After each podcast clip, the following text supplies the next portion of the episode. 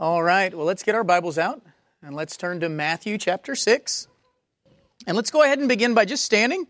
Uh, we'll read our text and then we'll dive right into uh, our fight against the evil one. Doesn't that sound like an exciting way to worship? We will read the word and then uh, we'll see how to use this in our fight against the evil one. Matthew chapter 6, beginning in verse 9. Jesus says, Pray then like this Our Father in heaven, hallowed be your name. Your kingdom come, your will be done, on earth as it is in heaven. Give us this day our daily bread, and forgive us our debts as we also have forgiven our debtors. And lead us not into temptation, but deliver us from evil. And all the people answered together and said, All that the Lord has spoken, we will do. All right, you may be seated. All right, and so we're looking at this deliver us from evil. And when it, when it comes to the Lord delivering us from evil, being delivered from evil, what we've seen, uh, what guides uh, have we seen for this, uh, what often people call, you know, spiritual warfare. I think it's a great, a great thing to call. I have no, no problem with that. Well, we've seen so far, we've seen who the evil is that we're facing. We've seen that we're facing the evil one who uses his evil ones, these evil agents to accomplish his task. And we've gotten through all these. So there's this big warfare that we're a part of. We've been pulled out of the kingdom of, of darkness into the kingdom of light, which put us in this war. You're in spiritual warfare constantly. There are particular battles, though, that creep up. We've seen how to think of the war. We've seen how to think of the battles. And now, as we're seeing sort of the Lord advance, uh, his delivering us from evil, as he continues to holify us, sanctify us, do those things in us, we're seeing how these, how do we handle these particular battles that we're in. So I understand I'm out of the kingdom of darkness in the kingdom of light. I understand that the evil one hates me. I understand that the evil one is using his evil ones, both spiritual and physical, to assault me, to come after me, to tempt me, to do whatever, to ruin my life however he can. How do I battle those things? What does it look like as you and I face those spiritual battles. And so we looked at how we need to be ready, how we need to wake up, sober up, armor up, do all those things all the time. You'll be doing those things every day. We'll see that a little bit of that uh, again today. Uh, and, and, now, now that we're sort of awake, we're looking at okay, how do I? Now that I know this, these battles are taking place, now that I know what's going on, what do I do? Uh, and, and, we talked about not giving the devil an opening, resisting the devil, fleeing from his traps. If you're in a trap, get out of the trap. Uh, if you didn't flee, go ahead and get out of whatever trap you're in. Uh, and then we saw get to work and don't quit. But now uh, we've added to that these last two parts of stand and fight. Okay, so there comes a moment where in our spiritual warfare, it's not just about fleeing, it's not just about getting out of the traps, it's not just about resisting, it's about taking the battle to the evil that, that is coming against it, killing your sin, right? It's about taking the battle to your sin, uh, about killing the temptation. Uh, and so that's what we've been looking at. We, at, we looked at last week, uh, or the week before last, we looked at what it means to stand, how we stand facing the enemy, uh, we stand against the enemy, we stand firm. Uh, there, we, we're able to do those things because we're confident. We're confident in the Lord, and we're confident in the armor He's given us. And so if the Lord is really who he says he is, then I can stand facing my enemy, even if my enemy is the evil one. And if the Lord's armor is really what he says it is, then I can stand facing my enemy and I can stand against what he brings against me and I can stand firm.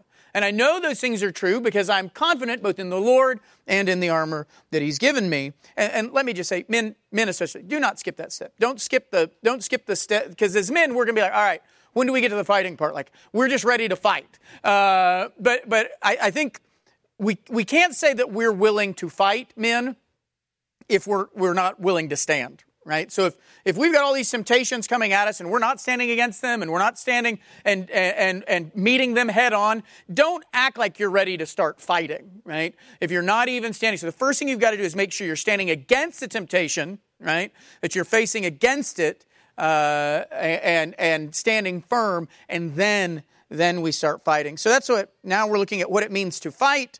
Uh, last week we saw we fight because the Lord calls us to fight. The Lord calls us soldiers. He enlists us soldiers. Look at that verse again today. Uh, we saw that the Lord equips us to fight. The Lord commands us to fight. Uh, and then we saw that the Lord encourages us in the fight. So all those reasons are reasons that you should fight. So we know we know we're supposed to stand. Just so we know we were supposed to fight. We know we're supposed to stand, and then we looked at how we stand. Well, last week we looked at we know we're supposed to fight. This week we're going to look at well, how do I fight? How do I fight spiritually against these things? What does it look like to fight against the evil one? What does that look like? How does the Bible tell us? Okay, the, Lord tells us we're soldiers, He equips us for battle, but then what does it look like when we battle? What does that war look like? And so let's look at uh, a couple passages to see how we fight. You can turn to Timothy, and I say Timothy because we're going to be in 1st and 2nd Timothy, so go ahead and flip over there. It's uh, right after your Thessalonians. Uh, so you can get right over there, find your T sections, uh, Thessalonians and Timothy and Titus. And beginning 2 Timothy chapter 4. 2 Timothy, 2 Timothy chapter 4, and then we're going to look at 1 Timothy chapter 1. But so the end of, uh, of Timothy's, uh, or Paul's letters to Timothy here, and then the, in the beginning. 2 Timothy 4 7, Paul says, I have fought the good fight. I have finished the race, I have kept the faith. In fact, Paul says after he says he's kept this uh, or, fought the, the good fight. So we, we see in, in 1 Timothy, he, he, what did he tell Timothy? He said, 1 Timothy chapter 118, this I charge, uh, I, this charge I entrust to you, Timothy, my child, in accordance with the prophecies previously made about you, that by them you may wage the good warfare. So fight the good fight, wage the good warfare. Well, what does that, what is a good fight? So there are, there are fights and then there are good fights. What makes a good fight? We don't want to just fight. We want to, we want to do the good fight. And what does it mean to wage the good warfare? How do we do that? What is his guidance in how to fight? What is his guidance in fighting well, fighting the good fight, waging the good warfare? So I went, I looked up all the verses uh, in the Bible about the people of God and, and, their fight against evil, and sort of to create for us a, a guidebook for fighting evil. Uh, a guidebook for fighting evil here, uh, uh how you and I, how the church is meant to fight. And surprise, the typical church fights, uh, I didn't get my way, no one likes me, I don't like the color of the carpet, none of those are in there, right? Uh, when we're looking at what is the good fight, those those aren't uh, those aren't uh, aren't in that list. So if you're wanting to know when's it going to get to the part about uh, my favorite type of music or uh, the way the pastor stands or the way these people look at me or whatever, you're not going to find those. But you're going to find a lot about the good fight. You're going to talk a lot about the good warfare that the church is supposed to be involved in. And I I bring that up because the sad reality is churches are known for fights. They're just not known for good ones. They're no, churches are known, sadly, to be a place of warfare, just not the good warfare. And it's become a joke. I made a joke about the carpet, and we all laughed because we know that's true. N- not that we need new carpet, we all know that. Uh, but we do know that people will fight and be offended about those sorts of things. Those, I wouldn't even say tertiary issues, those issues of preference, but people are, Christians are willing to fight, but not willing to fight the good fight. And it's sad that we as believers and churches are known for our fights, but not for the good fight. We're known to be a place of warfare, but not the good warfare. And so, what we're going to do is show you how we fight against evil, because I think the reason we're fighting those fights is because we're actually losing the big one. We're actually losing the fight against evil uh, and, and convincing ourselves that these other fights are actually the fights that we need to have. That's because we've lost several steps, st- several steps back. Uh, we've lost the battle, and we're now all just committing friendly fire, and we think that we're doing a, a good thing. So, how can we make sure that we never become a place like that? How can we make sure that we not only don't become a place like that? It's not like we just don't want the First Baptist Church of Beggs to be like those churches. We don't want that. But how can we not only make sure we don't become like that, but instead become what those are supposed to be? The church is supposed to be a place of fighting, it's supposed to be a place of warfare, but the good fight, waging war against sin. I mean, you've got to realize, I mean, there are, there are, the, the demonic are listening to the sermon right now. The demonic world is listening to the seeds that are being planted right now, and the devil wants to come and take those seeds and rip them out before they take root in your heart. You may not listen to the sermon today, but I know this the demons are listening to every word that we preach here, every word that we speak. And they would want nothing more than for you to not pay attention in your fight and for them to be able to take those seeds and rip them out of the soil before they do anything. So we're in a fight. We just want to be in a good one. We're in a war. We just want to fight well. So, what does that look like? Let's see what the scriptures uh, the scriptures tell us. What guidance does the Lord give us in fighting uh, Uh, well, well, the, the, the first rule uh, for fighting, right? The first rule of Fight Club uh, here against the evil ones are uh, we have to use the right equipment. Okay? So the good fight requires us to use the right equipment. Now, we've talked a little about this equipment, but when I was going through and looking at the fighting, I thought, well, I've got to bring this, bring this back up. So turn to Ephesians 6. Let's read this again with the mindset of, okay, I, I know I'm supposed to do these things, but how do I fight? Let's read Ephesians 6 and the idea of why we have this armor and what we're supposed to be doing with it. So, so in the fight, God tells, so Ephesians 6, down in verse 10, We've got the fight. God tells us that the equipment that we use in the fight matters. God doesn't just tell us to fight, He equips us for the fight. So, so the equipment that we use matters, but we also need to make sure that we, not just that we have the equipment, but that we're using the equipment rightly. Okay? We don't just want to be people who have on the uniforms, right? We're not just decorative soldiers. We haven't just been armored up so we can walk around in sort of uh, paladin like splendor uh, and say, Look at how amazing I am. We are meant God gives us the armor to use it, to use it the right way. So let's look at the armor again with the idea of how am I supposed to be using this? So look at Ephesians 6, beginning in verse 10. Finally, be strong in the Lord and in the strength of his might. Put on the whole armor of God that you may be able to stand against the schemes of the devil. For we do not wrestle against flesh and blood but against the rulers, against the authorities, against the cosmic powers over this present darkness, against the spiritual forces of evil in the heavenly places. Therefore, take up the whole armor of God that you may be able to withstand in the evil day, and having done all, to stand firm. Stand therefore, having fastened on the belt of truth, and having put on the breastplate of righteousness, and as shoes for your feet, having put on the readiness given by the gospel of peace. In all circumstances, take up the shield of faith with which you can extinguish all the flaming darts of the evil one, and take the helmet of salvation and the sword of the Spirit, which is the Word of God.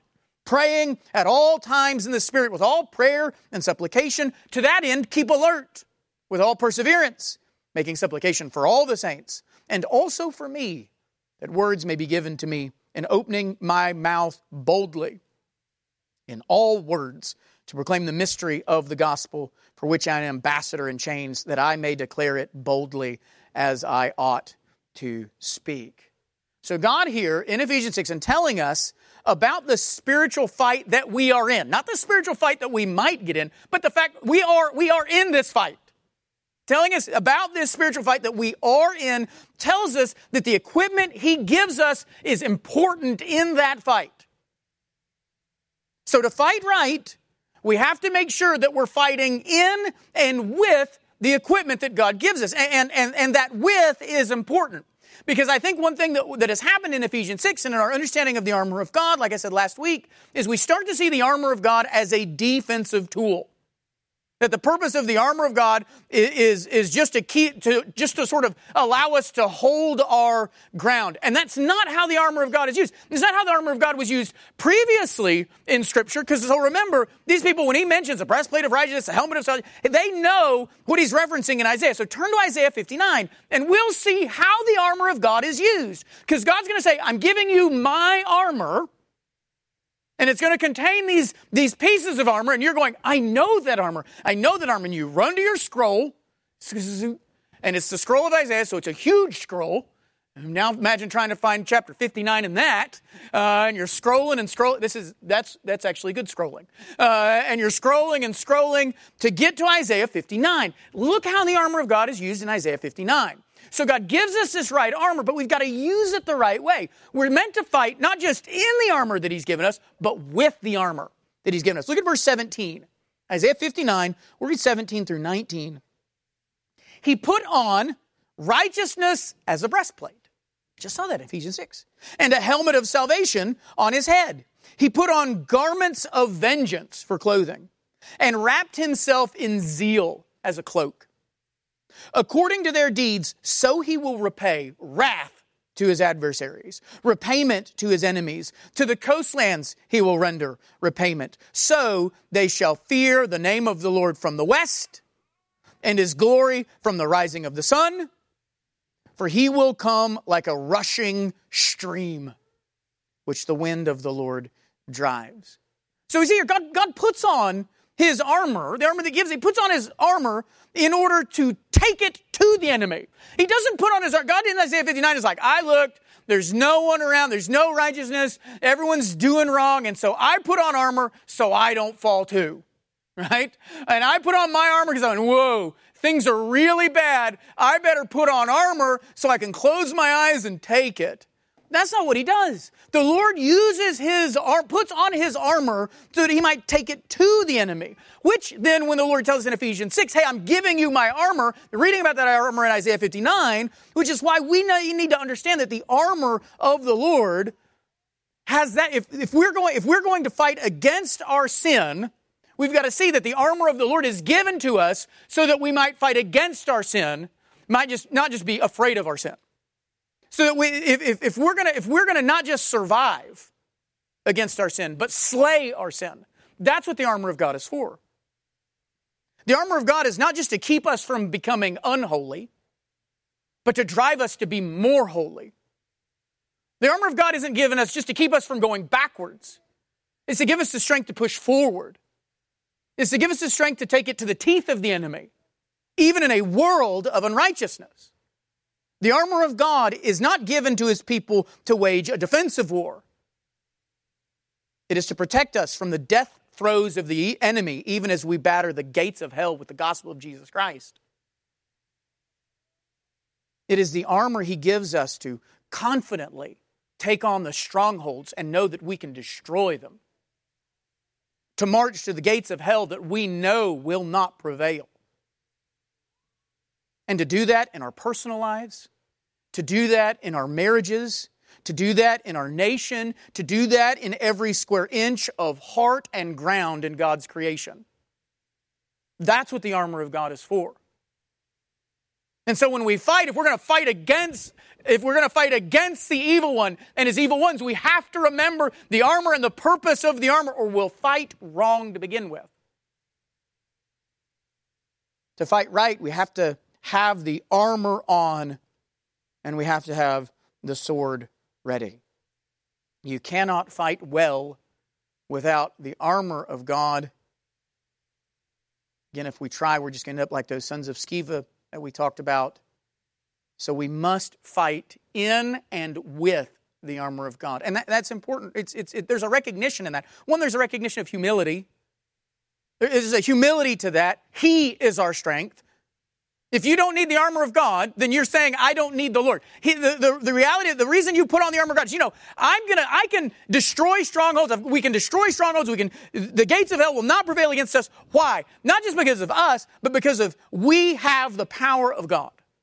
Because the Lord is with us. There, there, there's no fighting well without fighting in the recognition that you can't do any of this on your own. So there's a humility to putting on the armor, to fighting. I've got to put on the armor of God, but when I put on the armor of God, I know it's worth. There's a humility in that. I can't do this on my own. But there's also a confidence because you are not on your own. And the armor of God reminds you of that. You're not just making your own armor. You're not crafting your own armor. You're not doing your own thing. You don't have your own strategy to fight the evil one. You don't say, I know what'll really help in this world. You, know, you got this going on. I think good armor against that is to make my mind think this way. And I think an armor against that is to do the, now the armor of God is what is going to give you confidence. Is His armor. It will enable you to, to win. So you've got armor. It's not you. It, it's His, uh, but you got it. All right? There's, so there's humility, but also a confidence. So you've got it, now wear it and remember why you are wearing it. So you put on the armor of God and you remember, I put on this armor. This armor is meant not to just be a defensive mechanism to protect me. This is armor so that it protects me as I am advancing the gospel in my life, uh, in the world around me, in my family, whatever it is. As Satan is throwing flaming darts at me, uh, I know that the armor of God will, will protect me. So the first thing we've got to have is the armor of the Lord and the right equipment. We've got to have the armor of God, but we can't talk about fighting, of course, without talking about uh, our offensive tool in the armor of the Lord, which is the sword, right? So we've got this armor, but we're not just sort of bull rushing uh, the gates of hell. You know, we're not just putting on our helmets like battering rams uh, and just ah and just you know sort of charging through. The Lord does give us a particularly offensive uh, weapon, uh, which is the sword. Look down in verse 17. Uh, the sword, it says, the sword of the Spirit which is the Word of God. So you've got a sword. That sword is the Bible. So to fight well, we must fight, and we must fight with the Word of God. The problem is that we as Christians have often been trained in our lives because we're not used to offensive fighting at all. We're not used to thinking of Scripture as, as using it offensively. We have typically trained ourselves to fight against the word rather than with the word. We spend a lot of our, our time wrestling with the word of God instead of wrestling with our enemies. And you, you don't know that's true. How many of you, how many of us know verses and texts, ideas, principles from Scripture that should have changed our lives long ago? and they still haven't. Things that Scripture has told us we need to, and we know we need to do it. We know our life should look like this. We know we should parent like this and do this like that and be husbands like this and why. We know all these texts. And how many times have we read them and our life not changed one bit? Again, it's because we're used to instead of fighting with the word, we spend our time fighting with the word. Instead of using it against the enemy, instead of listening to God's word, using it as enemy, we're just used to hearing God's word and going, Ugh, and wrestling against it in our own lives. If you're busy wrestling against, you know, it's like we've got the sword, and it's like half the time the sword's just kind of pointed at us, and we're just kind of ah, trying to keep it away. How, I mean, how in the world are we ever going to take? I mean, the idea of even taking that sword, using it to slay the enemies of the Lord, I mean, that's so far fetched because normally we see the word and we kind of go, ugh, because we wrestle against it. We have trained ourselves to not know how to use it. We've trained ourselves to avoid the word instead of use the word. We've trained our, normally what we do when it comes to wrestling with the word of God is we're the ones wrestling against it instead of wrestling our enemies with it. We know the sword, though, that we have. The offensive weapon at our disposal in the armor of God is the sword of the Lord, is the word of God. So our sword is handed to us. We're supposed to use it. That sword that is the, the word of God. God gives us to it, which, which means when we fight, when we, when we go into battle, God is expecting us to use his word as our weapon. Okay, so you want to fight right? First thing you've got to do in using the sword is make sure that uh, you're not the one fighting against the sword to begin with.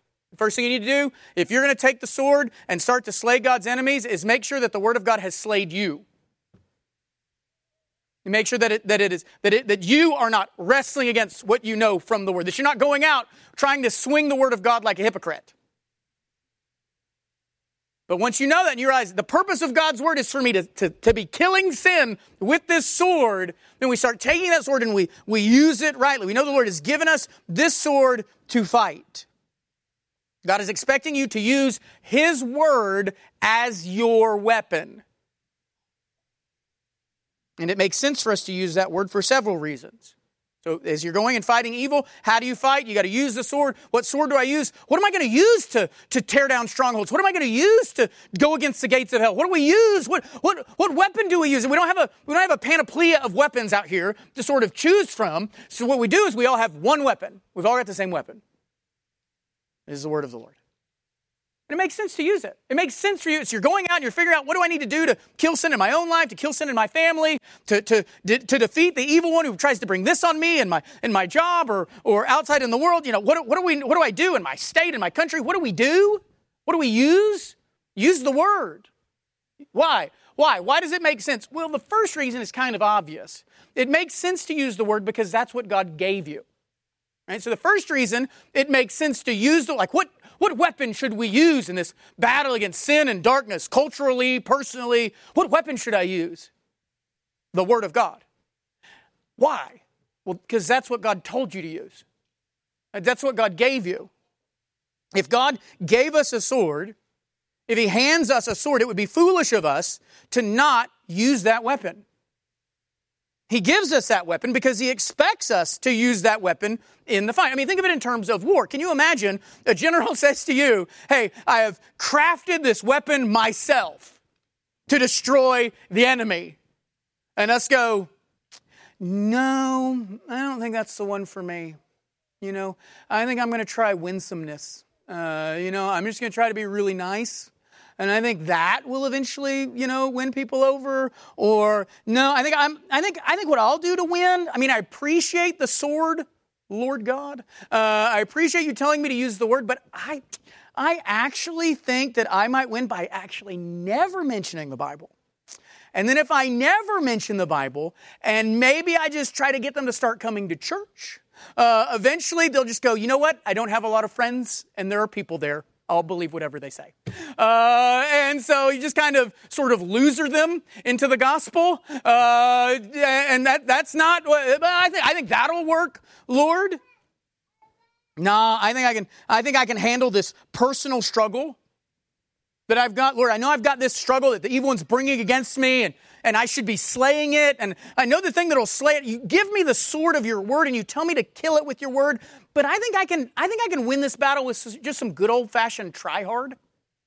You know, I think I'll, I think I'll just really try. No, I think I can, I think I can fix my marriage by reading this book by this super popular lady on the Instagrams. I think she's going to have the key to fixing my marriage. I'm going to really spend time reading her 180 pages here. Or no, I think I can be a better father by listening to this podcast from a really manly man. I think if I listen to this really manly guy, that'll that that listening to that manliness will fix my marriage. And the sad thing is, we do that all the time. All the time. The biggest reason Christians are not effective in fighting their sins is they don't fight them with the sword of the word. They never pick up. They'll be in these battles, and I've seen it, and I've seen it, and I've, I've heard it. I've heard you people do it. Uh, you people. Uh, because what will happen is people will talk, and I'll say, hey, this is what the Bible says, and they'll say, yeah, yeah. But I heard this from my aunt. Uh, and she said this, and I really like the way that sounds. And I'm like, that's not going to kill your sin. Well, how do you know that's not going to do it? Because that's not the word. And God says the thing that kills your sin is His Word. Well, I'd, I'd, really like to start doing this, or I really need to spend more time doing that, or I think if I had this in my life or that in my life, that would really help me quit being so down, or it'd help me, it'd help me be more happy, or, or whatever. So I need to add this or that or that. And yeah, if, you, if you're struggling with the sin, you know what you need? What? More of the Word of God. That's, what, that's what's going to kill your sin. not changing your situation. What's going to kill your sin is for you to take how you feel or to take the situation you're in and say, what, how can I use the Word of God to kill that? And kill it till it's dead, like, like, like horror movie style. Like not stab it once and walk away until you turn back and it's gone again. But finish it. And then finish it again and again and again. Lop the head off of it like the Goliath that it is in your life. But to do that, You've got to use the word. And that's the problem. We don't use the word. We are willing to use anything else. Be like if we had the weapons out here and the word of God is gleaming like this bright, shining sword, a lot of us in our lives are basically doing this. Uh, I don't know. And I just don't feel like the sword's my thing. We choose all these other options and we want to know why our sin's not being killed. We want to know why, man, it doesn't feel like the gates of hell aren't, we're defeating the gates. It feels like the gates of hell are smashing down on me. Instead of destroying strongholds, I think I'm getting more and more strongholds. What's going on? Well, you're not killing the things with the sword that the word is the, the sword that the Lord has given you. You got a problem in your life. You got the evil one coming against you, either in your own heart or through the heart of someone else. You want to you want to defeat that in a way that brings glory to the Lord. You have to use the word of God. It's a sword He's given you. If you're going to fight, you have to fight with the sword. So the first reason it makes sense is this is the thing God gave us. Of course it's going to work. God gave it to you. No, in any other situation, you would not say, ah, I don't think I'm going to use what you gave me, God. I think I want to use what I think will work. You'd never do that. So, so don't be fools when it comes to fighting your sin. The Lord has given you a sword. Use it. The second reason is that the sword works really well. Right? This, God doesn't give you a bad weapon and just say, all right, I want you to use the sword and then, you know, look over to, you know, Gabriel and say, the sword's not very effective. The sword is actually, so one reason he chooses, God gives it to you. The other reason is it's really effective against sin. Listen to Jeremiah 23, 29. Is not my word like fire, declares the Lord, and like a hammer that breaks the rock in pieces? God's word is very effective. Even if you've got something in your life, you might have a sin or a struggle or something the evil one has done and planted in your family or your life that it just feels like it's got roots all wrapped around you and it's gone from, from a sin that was a seed to a sin that is a stone to a stone that became a whole boulder in your life. You go, how in the world can I ever, so I can deal with all these other sins, but there's this big boulder in my life that I've known for a couple decades. I don't know how to deal with it. I don't know. I think if I even tried to, it's all going to come crumbling down. I don't know what to do. I don't know how to handle that. And, and so I kind of walk around it or whatever, like whatever it is. Like the Lord, the word of the Lord is like a hammer that will break those things to pieces. So why should you make sure you're using the word of God when you're fighting against evil in your own heart, evil in your life? Why should you use the word in any spiritual warfare that you're facing? Because it works. God gave it to you. Be foolish not to use it. And He gives you something that works really well. It will break anything any sin in your life, it will not only kill it, to mix metaphors, it will kill it to pieces. It will destroy it. The thing that you feel like is destroying you or has destroyed your life. And you're looking at the next 20, 30 years of your life and you're going, what is my life going to be like? Because I got this big old boulder sitting over me. I've got this sin that has infiltrated my family or infiltrated my heart. I don't know what to do with it. Use the sword of the Lord to kill it. And He will break those things to pieces. Do not be afraid that it has already beaten you, that there is no tool that can overcome what has entered your life. No thing you can do to overcome what the evil one has done to you. Use the sword because it works really well. Like he says, it is like fire and like a hammer that breaks the rock in pieces. Third reason to use the sword not only does it give it to us, not only does it work well, uh, the third reason to grab a sword is you better grab a sword because the, the enemy certainly has one. The enemy grabs a sword. Now listen to Proverbs chapter 5 verses 3 and 4 talking about here's the, the lips of the forbidden woman and, and which is which is of course uh, about uh, you know uh, for this young man in Proverbs and we'll talk a little bit about this when we get there uh, in, in Proverbs but about, about the, the dangers of the forbidden woman of the strange woman but also of course a, a picture of the dangers of sin just in, in, in general. Listen to what it says. For the lips of a forbidden woman drip honey and her speech is smoother than oil. But in the end, she is bitter as wormwood, sharp as a two edged sword. We like to talk about the Bible as a two edged sword. We like to talk about the, how the, the Lord uses this two edged sword of His word that's going to come out of His mouth and slay everyone. You know, else, you know what else has a two edged sword? Sin. One reason you better grab a sword is because sin has a sword and wants to use it on you. And it is a sharp sword, it is a bitter at both ends sword. So you grab a sword, you grab a sword because God gives you a sword, you grab a, you grab a sword because the sword works really well, and you grab a sword because your enemy's got a sword. This isn't a stalemate where you're standing there and he's standing there and you're just kind of standing at, staring at each other. Your enemy is going to take a sword and try and stab you with it, try and kill you with it. It'd be wise to pick up a sword as well, especially if your God gives you one and if it works really well. So, what does that look like? What does it look like when we do that? Well, if we look at the example of, of Christ, I think we can get a, a good thing. The example of Christ that we mentioned last week, it means going to the scripture in midst, in the midst of our temptations, going to the texts, going literally to the texts. Now, again, th- this doesn't have to be have to be audible. It certainly can be of saying, "This is what the Lord says. It is written. It is written. It is written." Remember that's what Jesus did in his temptations? Satan offers him temptation. It is written. It is written. And then be gone. It is written. This, this is why it is so important for us to have Scripture on hand. And if not on hand, at least be familiar enough with Scripture so that we know what it says and we, need to, we know where to find the answer in the middle of our struggle. Because the, the Word of God, literally knowing the Bible, is going to help you in your battle against sin. So when Satan comes to you and says, Here's a temptation, for you to be able to say, It is written and to know what is written before the battle comes. Jesus doesn't say, hold on one second, let me pull out my scrolls and see what I can tell you about that. And, you know, sort of shuffle, shuffle, shuffle, shuffle. You know, type in a word in his, in his concordance to try and, what do I do about this sin? Uh, and hope something comes up. He knows the word. And so he's able to say, it is written. When it comes to the battle against sin, you need to know what the Word of God says. You need to know where to find an answer. If you don't have it, you don't have it memorized, I'm not talking about just being able to memorize and quote back the Word of God, but to know the Word of God down in your heart so that even in the midst of battle, you do not forget it. And, and, and as we know, we know when the pressure's on, that's when you forget everything, right?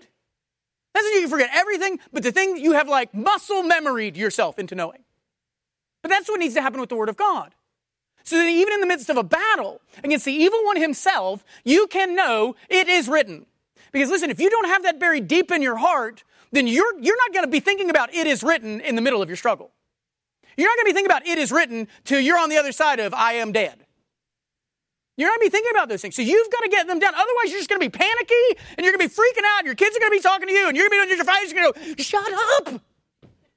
All of you. And they're like, yes, mommy you know? You're not going to say, it is written, unless you're like going to quote something about disobedient children, what you can do to them. You're going to be able to do those things in the midst of that battle, you've got to know it and you've got to know it deep in your heart. So you may, if you're in the middle of a struggle, take it. Take the word of God to that battle. If we're going to take the fight to the enemy, then we're going to have to do it on the blade of the Bible. So what does it look like when we're fighting against our sin? The first thing is, is, is quote scripture to the situation. Scripture to the situation. Scripture to the struggle. In our, in our, in our battles, uh, th- this can be rephrased. Some you, you, you've probably heard me say, and I'm sure someone said it a long time ago, and I don't know who first said it, but I really like it. Uh, don't listen to yourself, speak truth to yourself. And, and, and I see this problem maybe more than any other. Because, because Satan, Satan is a deceiver at every level of battle. I mean, he's even got his own troops deceived, if you think about it. So let's put that in the context of our own battles.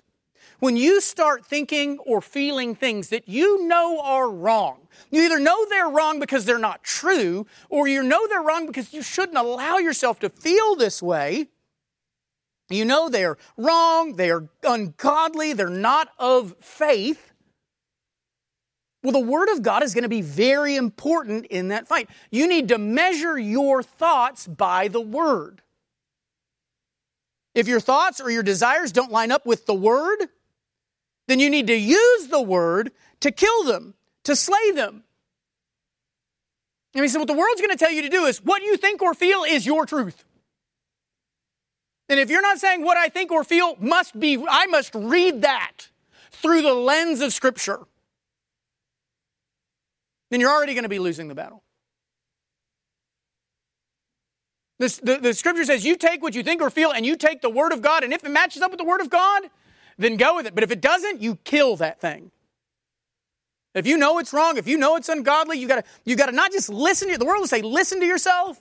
The deceiver will say, listen to yourself. I'm sure when he was talking to Eve, he's like, oh yeah, that's good, listen to yourself. Oh, that's good, Eve. Oh, that's good. To know that things are not true and why they're not true. They're not true because the Word of God says it. Either to say, this, this thought is a lie because blank. Because the Word of God says this. And again, this is why you need to be so familiar with it. Not just, I know this isn't right because it just doesn't feel like it's very biblical. But to know why it's not biblical. I know I shouldn't feel this way because blank. I know this thought that I'm having in my head is not true because the, the, it is written this. Or this action that I want to take, I can't take it. Why? It would be a sin. The devil's tempting you, do this, say this, do this action. I will not because it is written this. So in your spiritual battles, don't listen to yourself. Don't say, oh, that's what I want to do. I, I can't wait to do it. I'm going to do this. You know, when this, when this happens, I'm just finally going to. Mm, but to even go, I'm tempted to that when the next time this happens, I might do this. That's not good. Because the Bible says this. And so you kill it before the, that time comes up. Because what happens is we go, oh, I am so, mm, if this happens again, we think, but I probably wouldn't really do that. And then the next time does happen again, and you didn't slay that sin, you laughed at it, and then you end up doing what you thought you would never have done. And, and then that starts the cycle. And you could have slayed the sin in the hours and hours between these instances, but you didn't.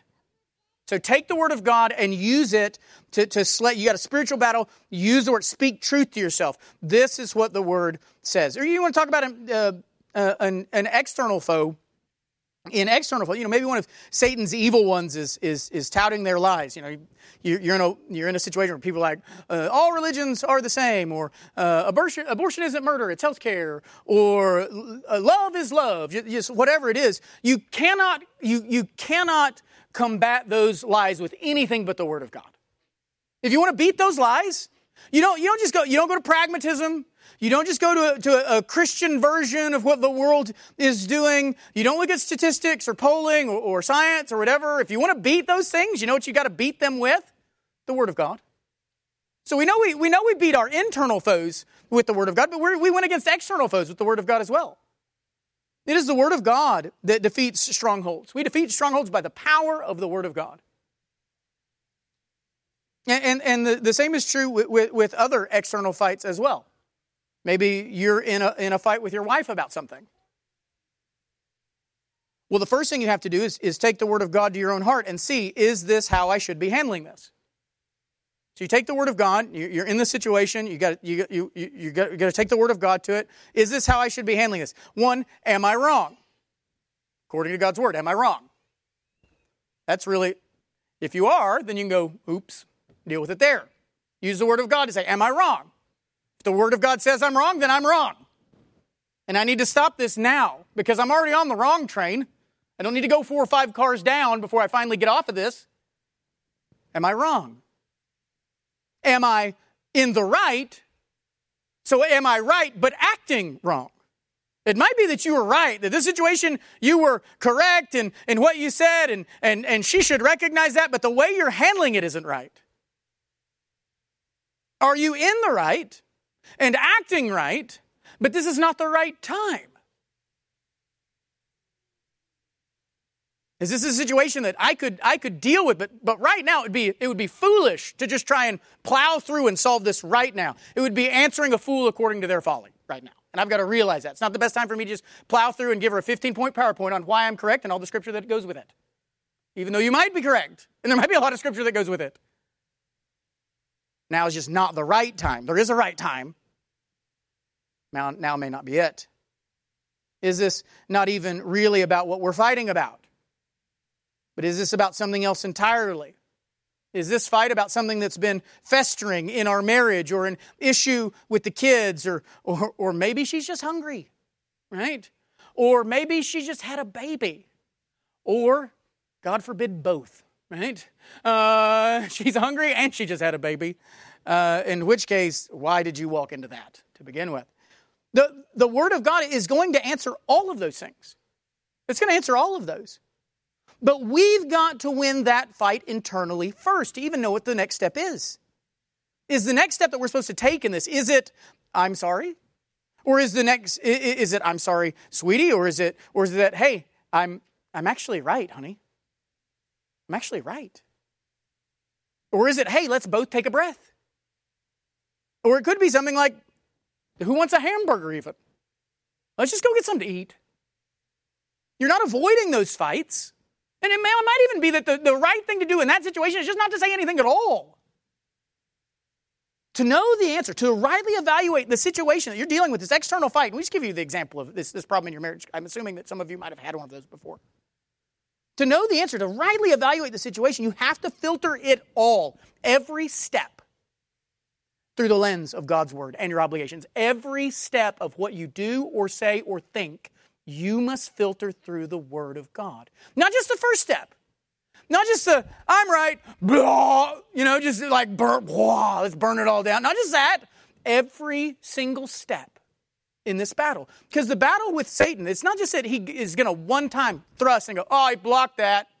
He was ready for that one. Let's come back next week.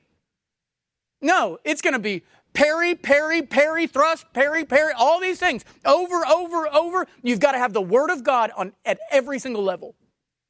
Because if you don't, that will be the level it crumbles. That'll be the level that brings it all down. That'll be the domino that rocks it all. So, eh, because it's a war, it's a fight. It's not just a fight, it's a fight. It's part of the fight. You have to take the word of God to everything. Everything you think, everything you say, everything you do must be filtered through the sword of God's word if you want to kill the evil that is coming against you. And the evil that's coming against you isn't them.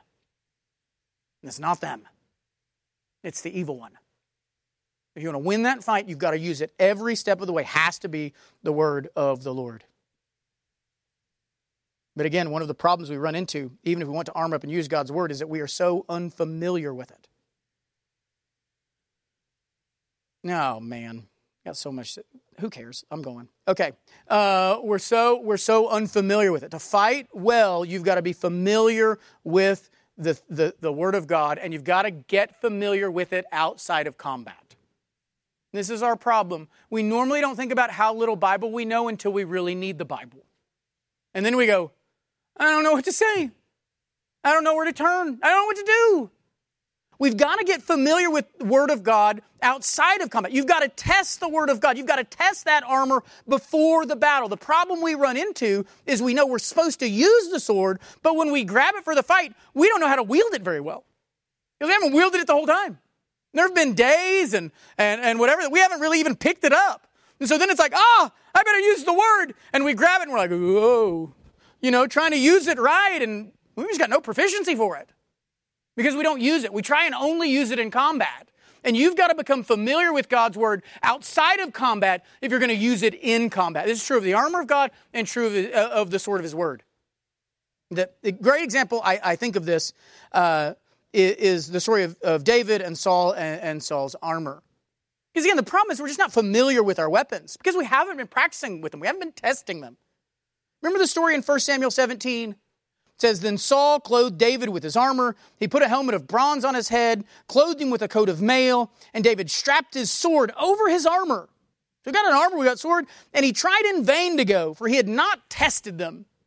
Then David said to Saul, I cannot go with these, for I have not tested him. Now, somehow we, we have turned this story into David being a, like a little kid. He's like trying to wear his daddy's armor uh, and uh, use his daddy's sword, but it's all just too big for him. It's widow David. Uh, but that's not what the text is saying at all. That's not what David said. David doesn't say, This is too big. I'm a little kid. What sort of a weirdo puts grown up armor on a little kid? He doesn't say that. What does he say? David's problem isn't the weapons and armor too big. The problem, he says, what does it say in the text? The problem is he hadn't tested them. It actually says it twice that he hadn't tested them. He said, I hadn't tested them. I haven't tested these. David would not, could not go into battle with this armor and these weapons because he was not familiar with them. David, a mighty man of God, a very proficient warrior, even at this time could not go into battle even with these because he wasn't familiar with them. And again, that wasn't some deep lesson. That David didn't say that and then everyone go, oh, that's good. Everyone would have gone, yeah, it makes sense. Yeah, that's true. It's silly of us. And we've got the same problems uh, as well.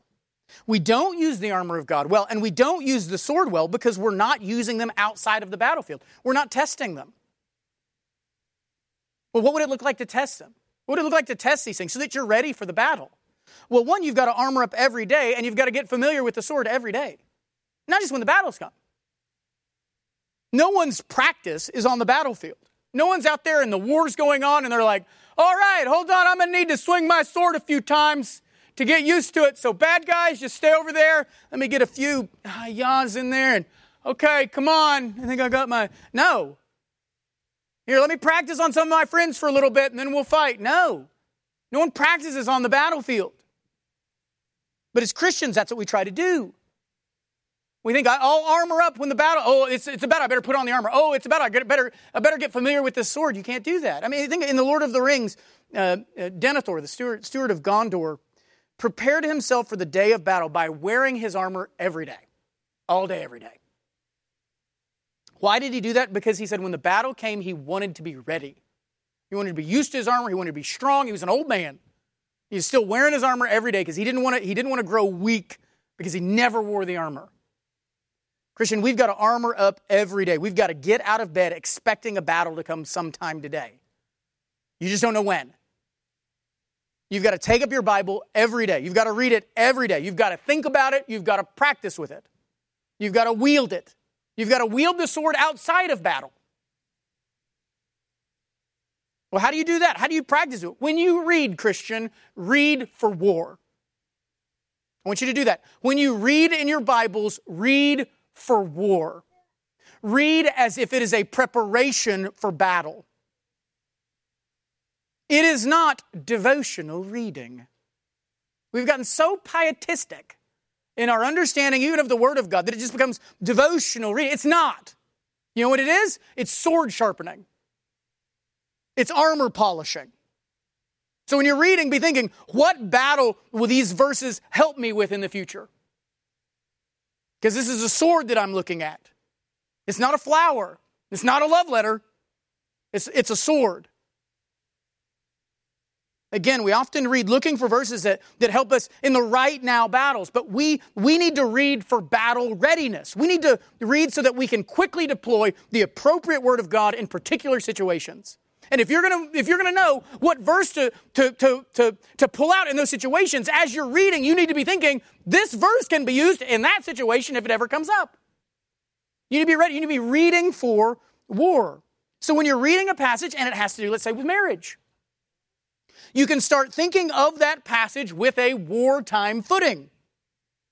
How can I use this verse as a sword? What temptations will this help me fight? How can I use it to help others fight? I'm reading this verse. How, how could I use this verse in my marriage? How could I use this verse with the kids? How could I use this verse in my home? Whatever it is, be thinking of, be, be reading the Word of God as you're reading it for war.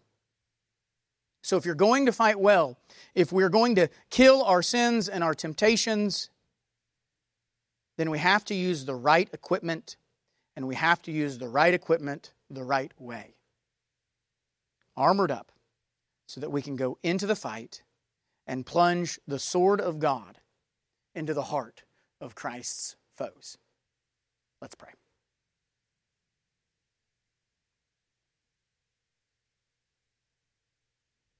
Christian, use the equipment God has given you. Armor up every day. Be ready for war every day. Ask yourself right now even if you need to tell the Lord, tell the Lord, confess to the Lord, Lord, I don't armor up every day.